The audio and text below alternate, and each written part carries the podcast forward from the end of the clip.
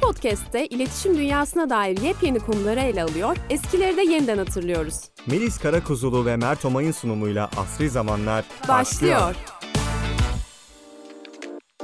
Bugünkü podcast bölümümüzde Z kuşağının iletişim araçlarını kullanım biçimlerinden bahsedeceğiz. Zaten çok gündemde olan bir mesele olduğunu düşünüyorum ben. Özellikle Z kuşağı ile ilgili bazı çatışmalar da oluyor diğer kuşaklar arasında. Z kuşağı zaten yani tartışılan bir konu. Bu aralar değil yıllardır tartışılan Hı-hı. bir konu. Evet Falan. yani hem olumlu anlamda hem olumsuz anlamda bir sürü sohbete konu oluyorlar bence. Hı-hı. Yani çünkü bazıları çok eleştiriyor. Bazıları işte gelecekten çok umutluyuz, işte yeni nesil gümbür gümbür geliyor gibi şeyler de söylüyor. O yüzden aslında değinilecek çok fazla konu var bence. Gerçekten iki farklı kutup var bu konuda. Kimisi dediğin gibi Z kuşağı hiçbir işe yaramaz. İşte nasıl insanlar bunlar e, hiçbir şey umursamıyorlar. Aman her şeyden çok çabuk sıkılıyorlar. Dikkatleri dağılıyor falan diyen bir grup var. Bir de ne kadar zeki. her şeyden her şeyin farkındalar. işte gelecek onların falan diyen bir grup var. Belki de hiçbir nesilde insanlar e, bir nesil için bu kadar farklı görüşlere sahip olmamıştı diye düşünüyorum ben. İlk önce biraz bilgi verebiliriz belki Z kuşağı ile ilgili. Evet yani ufak bir tanımlamamız gerek. Bu Z kuşağı nedir? Tabii Z kuşağı ile bitmiyor. Z kuşağını tanımlamak için e, X kuşağı, Y kuşağı nedir? Onları da anlatmak gerekiyor. Farklı farklı kuşaklar var. Çeşitli yıllar arasında doğan insanlara hep isimler vermişiz. Onları da açıklayarak başlayalım. Komik bazı isimler. 1945 ve öncesinde doğan insanlara gelenekçiler veya sessiz nesil ismi verilmiş. Duymuş muydun? Evet. Ben duymamıştım mesela. Sessiz nesili duymuştum ben. 1946 ve 1964 doğumlu insanlara işte bana komik gelen isim bu. Baby Boomers. Evet. ya bu boomer kelimesi zaten çok Twitter'da özellikle çok fazla gördüğüm bir kelimeydi. Ve hani o nesile ismi, bu ismi vermeleri çok garip geldi bana gerçekten. Evet yani boomer bir meme oluştu zaten evet. internette. Okey boomer diye bir meme var. Biraz da şey gibi hani yeni nesil çok anlamayan evet. E, insanlara böyle he deyip geçmek gibi bir şey yani öyle bir ifadesi var. X kuşağına geldiğimizde 1965 ve 76 doğumlu insanlara denmiş. E, bu herhalde e, şu an çoğumuzun anne babasının bulunduğu aralık. Evet. Y kuşağı ise 1977 ve 1995 arası doğumlu insanlar. Yani seninle benim. Evet ben tam böyle son kıyıdan yetişmişim. Kıyıdan 95'li. 95'ten. ben de 92'li olarak biz ikimiz Y kuşağı mensuplarıyız. Evet. son Y kuşakları. Evet. evet. Ve Z kuşağına geldiğimizde 1996 ve 2015 doğumlu insanlara Z kuşağı demişiz. Ama bununla da bitmiyor. Devamında ne var? Devamında Onu bilmiyorum mesela. 2012'den sonra doğan insanlara Hı-hı. da alfa kuşağı denmiş. Y kuşağının sonunda olduğumuz için aslında biz biraz daha iki tarafı da anlamak açısından şanslı bir yerde duruyoruz. Y'yi de anlıyoruz zaten. İşte Z'yi de biraz daha ayak uydurabiliyoruz bence. Hani bu yenilikleri daha çabuk adapte olabiliyoruz. Ama tabii Y kuşağının başında doğanlarla şu anki Z kuşağı arasında da büyük çatışmalar var. Çok Ve bu var. giderek de açılmaya başlıyor yani devam ediyor. Mesela önceden belki kuşak çatışması bu kadar bariz değildi ama nedenlerinden birisi de teknolojinin içine doğmuş olmaları belki de. İşte birçok şey hakkında bilgi sahibi olmaları, sürekli dünyanın da yenileniyor olması diyebiliriz. Özellikle zaten şunu fark ettim bu nesillerle ilgili araştırma yaparken. Yıl aralıkları gittikçe kısalmış zaten. İvmeli şekilde bir daralma söz konusu bu yıllarda. Alfa kuşağı, beta kuşağı arası muhtemelen daha da kısa olacak. Ondan sonraki kuşak belki daha da kısa olacak. Yani nereye kadar gidecek bu şekilde bilmiyoruz ama öyle bir şey söz konusu. Evet Y kuşağının başları artık yani 70'lerde doğan, 70'lerin sonuna doğru doğan insanlar olduğu için Z kuşağıyla belki bizim kadar ilişki içinde olmayabilirler. Onlar biraz daha X kuşağına yakın insanlar olduğu için zaten. Ama ben bile bazen düşünüyorum mesela hani 92 doğumlu biri olarak Z kuşağını gerçekten anlayabiliyor muyum ya da hı hı. onlar işte bize baktığında bizim onları anlayabildiğimizi düşünüyorlar mı yoksa artık biz de onlar için birer boomer konumunda mıyız diye düşündüğüm oluyor. Çünkü gerçekten büyük fark var arada. Evet. Çok büyük mentalite farkı var. Yaşam tarzı farkı var. Düşünce biçimi farkı var. Onu ben de hissediyorum. Yani ne kadar ayak uydurmaya çalışsak da bir yerde geride kalıyoruz gibi gerçekten. Çünkü her gün yeni bir şey çıkıyor. Ve onların arasında da çok olmadığımız için yaş farkından dolayı kaçırdığımız şeyler oluyor tabii ki. Kuşakları tanımladık. X, Y, Z kuşağın neye denir? Bunlardan bahsettik. Şimdi de Z kuşağı odaklı olarak iletişim araçlarının kullanım biçimine değineceğiz bugün. Birkaç bilgi verebilirim belki bununla ilgili. Sen makale araştırdın zaten. Bu da boşa gitmesin istiyorum. X kuşağı tabii daha geleneksel aslında iletişim araçlarını kullanmaya devam ediyor diyebiliriz hala. Araştırmalara göre Y ve Z kuşağı gazete, TV ve radyo gibi geleneksel mecraları yavaş yavaş hayatlarından çıkarmaya başladı. E, bunun yerine internet aldı zaten bunu biliyoruz. X kuşağı da aslında yine buna adapte olan bir kısım var. Onlar da interneti daha çok haber takibi için kullanıyorlar. Ama X ve Y kuşağı daha çok sosyal medya, müzik, dizi, film gibi nedenlerle kullanıyor interneti. Z kuşağının olayı biraz daha farklı galiba. Tabii yani onlar zaten direkt içine doğdukları bir şey var. Doğdukları andan itibaren aslında teknolojik aletlerle, dijital araçlarla iç içe oluyorlar. Bunları öğreniyorlar. İşte mesela şöyle bir durum var herkesin bildiği. 2 yaşında ama telefonda her şeyi yapabiliyor diye övünülüyor mesela aileler. Bir yandan sıkıntılı, bir yandan aslında çok doğal olan bir şey. Bu da mesela tartışma konulardan birisi bence. Doğduğunda böyle bir dünyayla karşılaştığı için dünyayı o şekilde zaten öğrenmeye, algılamaya başlıyor. Hani o araçlar onun için çok doğal. Bizim Y kuşağının son e, nesilleri, son mensupları olarak sokakta oynamak Hı hı. gibi bir alışkanlığımız varsa onların da telefonlarıyla oynamak gibi Hı hı. alışkanlıkları var. Eğlence anlayışları buna yönelik. Arkadaşlarıyla buluşmak yerine, daha doğrusu yüz yüze buluşmak yerine sanalda buluşarak oyunlar oynuyorlar. Var mı senin çevrende örnek? Yok bu kadar e, küçük yaşta biri yok şu anda. Benim Örnek. var. Var mı? Var benim var. Benim kuzenim var. Henüz daha okuma yazma bilmeyen 5 Hmm. yaşında bir kuzenim var. Okuma yazma bilmemesine rağmen eline bir telefon verdiğinde telefonun sesli komut özelliğini kullanarak istediği her şeyi yapabiliyor. İstediğini izliyor. Yani aslında bu çok tehlikeli bir yandan. Evet. Bir yandan da çok becerikli yani bunu kullanma konusunda. Daha çabuk adapte oluyorlar. Ama tabii tehlikeleri de çok fazla. Yani onların erişebildikleri içerikleri sürekli kontrol edemiyor aileler. Zararlı içeriklere de bakabiliyorlar. Bu şey dijital ebeveynlik diye bir kavram var. Ama onun için de tabii ailelerin önce kendilerini çok iyi geliştirmesi gerekir. Kuşak çatışması da olduğu için onlar uyum sağlamalı, onlar çok bilgili olmalı ki çocuklarına e, destek olabilsinler. Bu dijital ebeveynlik ben hiç duymamıştım o. Ne demek tam Ee, olarak? Haberini de yapmıştım. Öyle buradan mi? üniversiteden Hı hı. evet. Ebeveynlerin işte medya okuryazarı, e, sosyal medya okuryazarı daha doğrusu işte internet içerikleriyle ilgili çok iyi bilgi sahibi olup bilgi kazanıp çocuklarının ihtiyaçlarını karşılayabilmeleri bu aslında. Bu tarz eğitimlerin verilmesi gerektiği de konuşuluyor şu anda. Çok yeni bir kavram. E, Çünkü birçok ebeveyn belki de şey oluyor işte çocuk geliyor işte anne ben PowerPoint sunumu nasıl yapacağım diyor ama annesi de bilmiyor. YouTube'da izlediği içeriklere çok fazla bakmıyor, kontrol etmiyor. Bu konuda farkındalık kazanmak aslında bu dijital ebeveynlik. Yani ailelerin dijital ürünleri kullanma konusunda daha becerikli hale gelmesi mi, getirilmesi mi diyelim öyle bir evet şey öyle mi diyelim? diyebiliriz. Bunda nasıl kullanacağını bilmeleri, aynı zamanda çocuklarını bunlardan nasıl koruyacaklarını da bilmeleri anlamına Tabii. geliyor bir yandan. Tabii. Yani birçoğu bazıları yine bakıyor, e, öğrenmeye çalışıyor ama bazıları mesela TikTok'un ne olduğunu bilmiyor. Uygulamada neler yapılıyor onu bilmiyor. Onun dışında bir sürü yeni uygulama çıkıyor çocukların kullandığı ya da oyunlar var. Yani uzmanlar şunu da öneriyor. E, girin siz de üye olun. Çocuğunuzla o platformdan arkadaş olun. Üstüne düşer gibi değil de uzaktan izliyormuş gibi en azından neler yaptığını belki görebilirsiniz. Paylaşımlarını en azından görebilirsiniz gibi. Hani o, o platformları öğrenmeleri gerektiği söyleniyor. Ben sana sorayım çünkü sen biraz daha araştırma yapmışsın. Tamam diyoruz bu çocuklar teknolojinin içine doğuyor. Daha okuma yazmayı bilmeden bile telefon kullanmayı biliyorlar vesaire vesaire. İyi de bu çocuklar bu araçları, bu telefonu neden kullanıyor? Ne için kullanıyor? Ne yapıyorlar yani? Yani araştırma odaklı vermeyeceğim bu bilgiyi ama yorum olarak söylüyorum. Telefon Z kuşağında daha çok ya evet yine iletişim aracı tabii ki ama biraz daha böyle bir fotoğraf, video, sosyal medya içeriği üretme, video izleme, müzik dinleme, biraz daha sanki eğlence odaklı bir araca dönüşmüş gibi geliyor bana. Benim de çevremde gözlemlediğim o. Dediğim gibi hani küçük kuzenlerim var etrafımda. Bu arada Z kuşağı diyoruz ama hani küçük kuzenim diyorum ama Z kuşağı dediğimiz insanlar artık e, reşit oldular. Evet. Orada öyle bir gerçek var. 2000 sonrası insanlar şu anda reşit.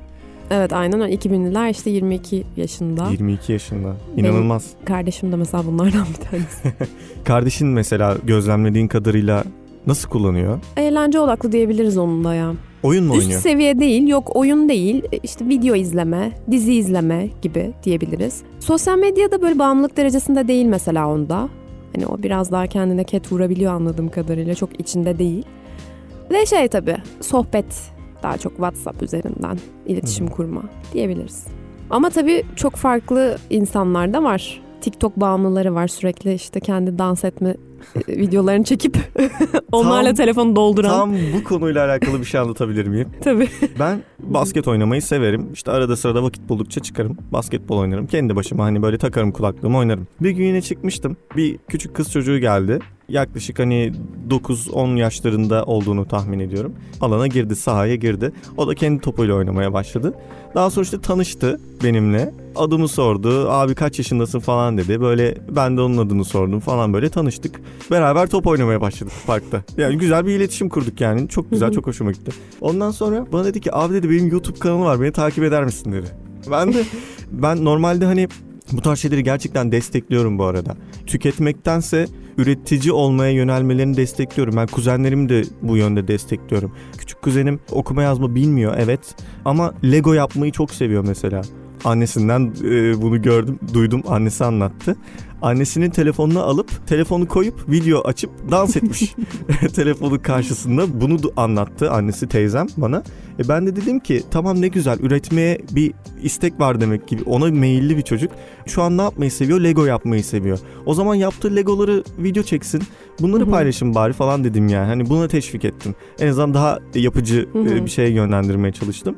Bunu desteklediğim için de o kız çocuğu bana deyince abi YouTube kanalı var beni takip eder misin diye. Ben de tamam dedim takip ederim tabii ki. de. Hani hem böyle onu da mutlu etmek için. İşte söyledi adını falan takip ettim. Ne yapıyorsun dedim peki. Ben dedi dans ediyorum dedi.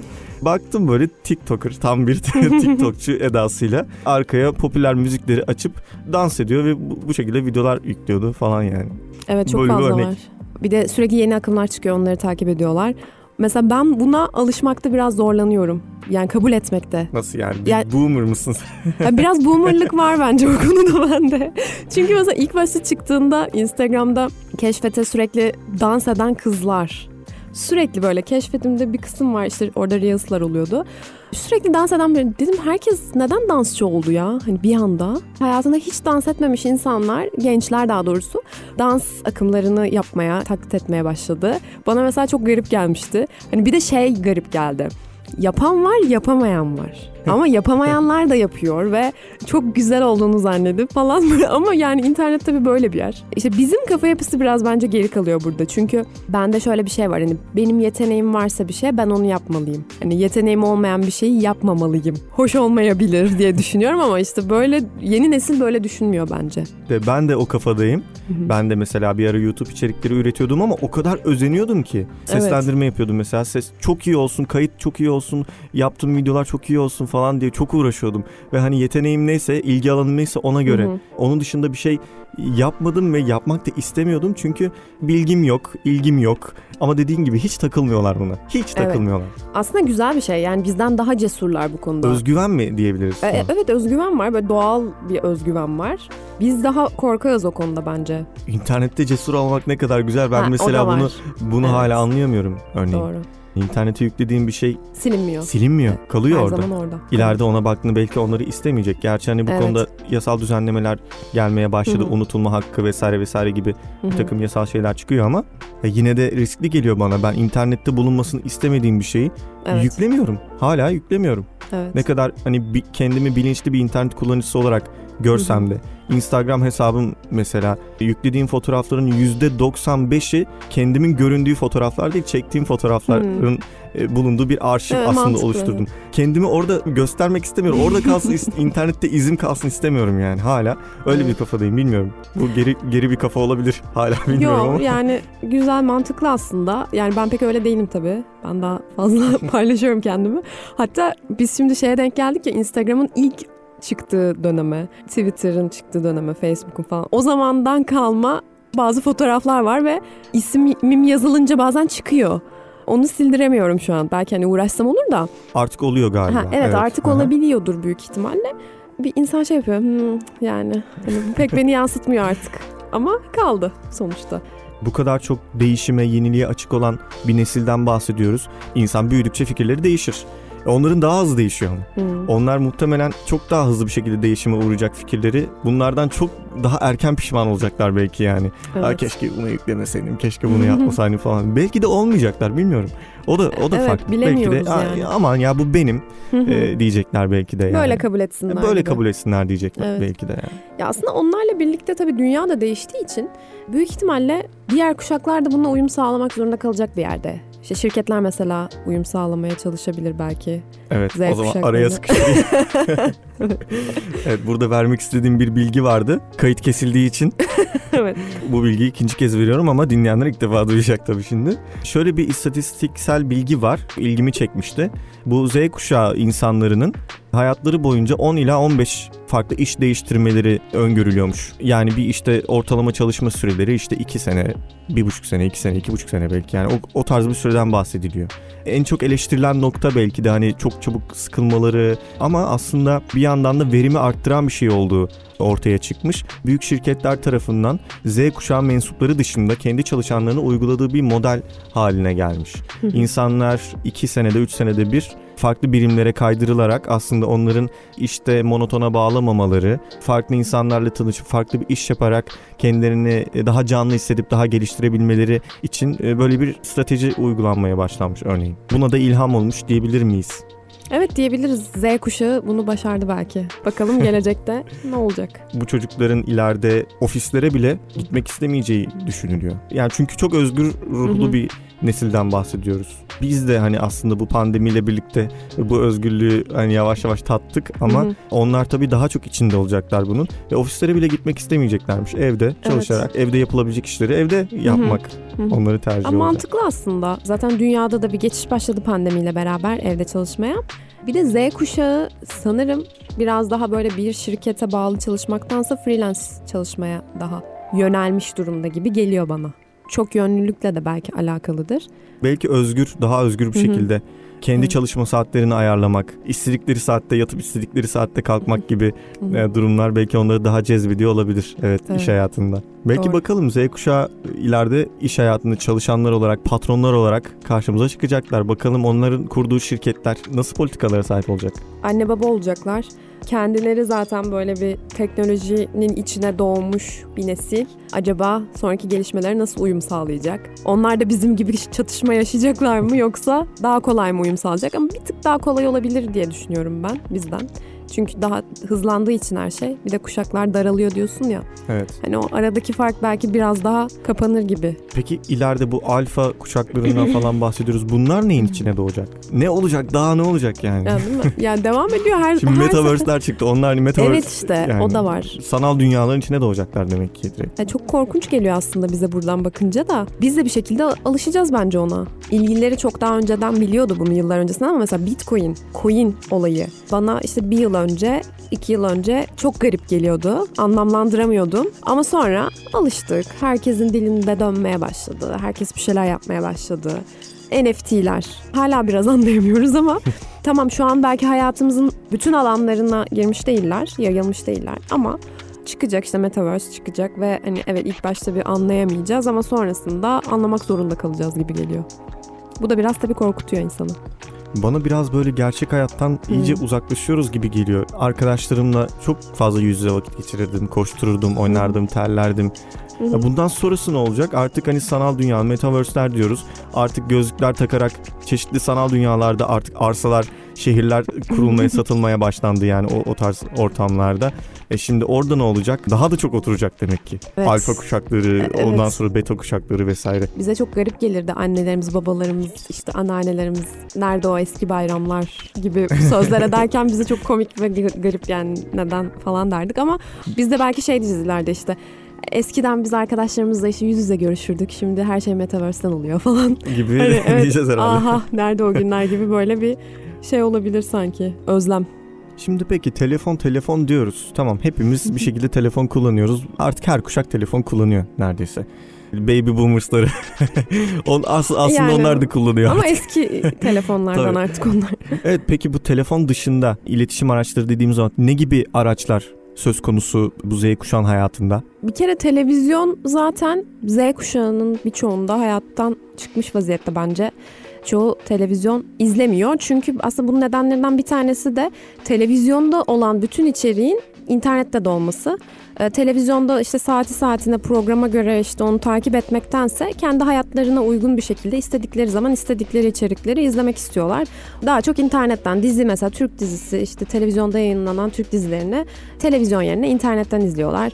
Şimdi müziği zaten mesela bizim gibi eskiden işte o müzik kanallarını açıp da klip izlemektense Evet ya. direkt YouTube'dan bir şeyleri izliyorlar. Biz mesela öyle büyümüştük yani televizyonda açık kalırdı. Mesela radyoda var. Daha çok radyo şey gibi. Arabada bir yere giderken dinlenen. Evet radyo biraz ona dönüştü. Hatta şu an radyo yayıncılığı artık bizim de şu an yaptığımız gibi biraz Hı hı. podcast yayıncılığına doğru Evet. evrilmiş durumda. Ve yani mesela radyo kanalı üzerinden değil de internet üzerinden çok fazla yayıncılık yapılmaya başlandı. Z kuşağının radyoyu en az, Y kuşağının ondan biraz daha fazla, X kuşağının ise en fazla dinlediği zaten bu hani beklenen bir sonuçtu. En yaşlıdan en gence doğru bireylerin radyo dinlemeyi terk etme eğilimi gösterdikleri vurgulanmakta. Ve Z kuşağının bir araştırmada video müzik içeriklerini en çok beğendiğinin bulunması radyo işlevini artık sosyal medyanın yerine getirdiğini. İşte demin söylediğim gibi televizyon işlevini de artık sosyal medya veya işte YouTube yerine getiriyor. Bütün aslında iletişim araçlarını sosyal medya Evet. filde içinde toplamış artık. Hepsini Buna, buna da için genel olarak bir yeni medya mı diyoruz artık ne ha, yeni diyoruz? medya diyebiliriz. evet. Gazetede artık sosyal medyanın içinde, Hı hı, radyoda içinde, podcast yayıncılığı da sosyal medyanın içinde, sosyal medyayı kullandığımız araçların içinde daha doğrusu. Mesela gazete okuma alışkanlıklarıyla ilgili de bazı veriler var. X kuşağının mesela %63'ünün her gün gazete okuduğu tespit ediliyor. Y kuşağında %35, Z'de ise %9'a düşüyor. Yani yine %9 %9'luk bile bir kesim var. yine hala bir okuyan O bile var. iyi yani. O muhtemelen Evet. artık o Z kuşağının başları. O reşit olan Ha, kısımdan evet, bahsediyor olabilir. olabiliriz. Ya da böyle hani çok bu konularla ilgili olan belki gazeteci olanlar Ya da iletişim ya da iletişim, İletişim okuyanlar. okuyanlar olabilir. hani kendi alanı olduğu için mecbur hissedip okuyanlar belki. Özellikle X ve Y kuşağı sosyal medyadan takip ediyor. Çok pardon böldüm ama Hı bu gazete dediğimiz zaman fiziksel olarak gazeteden Tabii tabii bahsediyoruz. evet. Hı hı, Ondan Fiziksel gazete. tamam. İnternet sitesi değil yani. Hı hı. Yani yeni medyaya bir gidiş var diyebiliriz. Ama gerçi şöyle bir şey de var. Akıllı televizyonlar da var şu an. Yani televizyon bir şey teknolojik araç olarak belki bitmez. Çünkü hani akıllı televizyon var ve zaten internete giriyorsun oradan. Televizyon kanalını izlemiyorsun ama yine televizyonu kullanıyorsun araç olarak.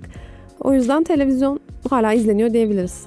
Şimdi bu çocuklar evet internete çok kolay erişebiliyorlar. Bu araçları çok kolay kullanabiliyorlar. Hatta okuma yazma bilmemelerine rağmen kullanabiliyorlar. İyi ama bu ne kadar tehlikeli, ne kadar kontrol edilebilir gibi bir soru da burada ortaya çıkıyor. Belki bundan da bahsedebiliriz. Ben şöyle bir şey gözlemliyorum. Artık firmalar çeşitli önlemler almaya başladılar.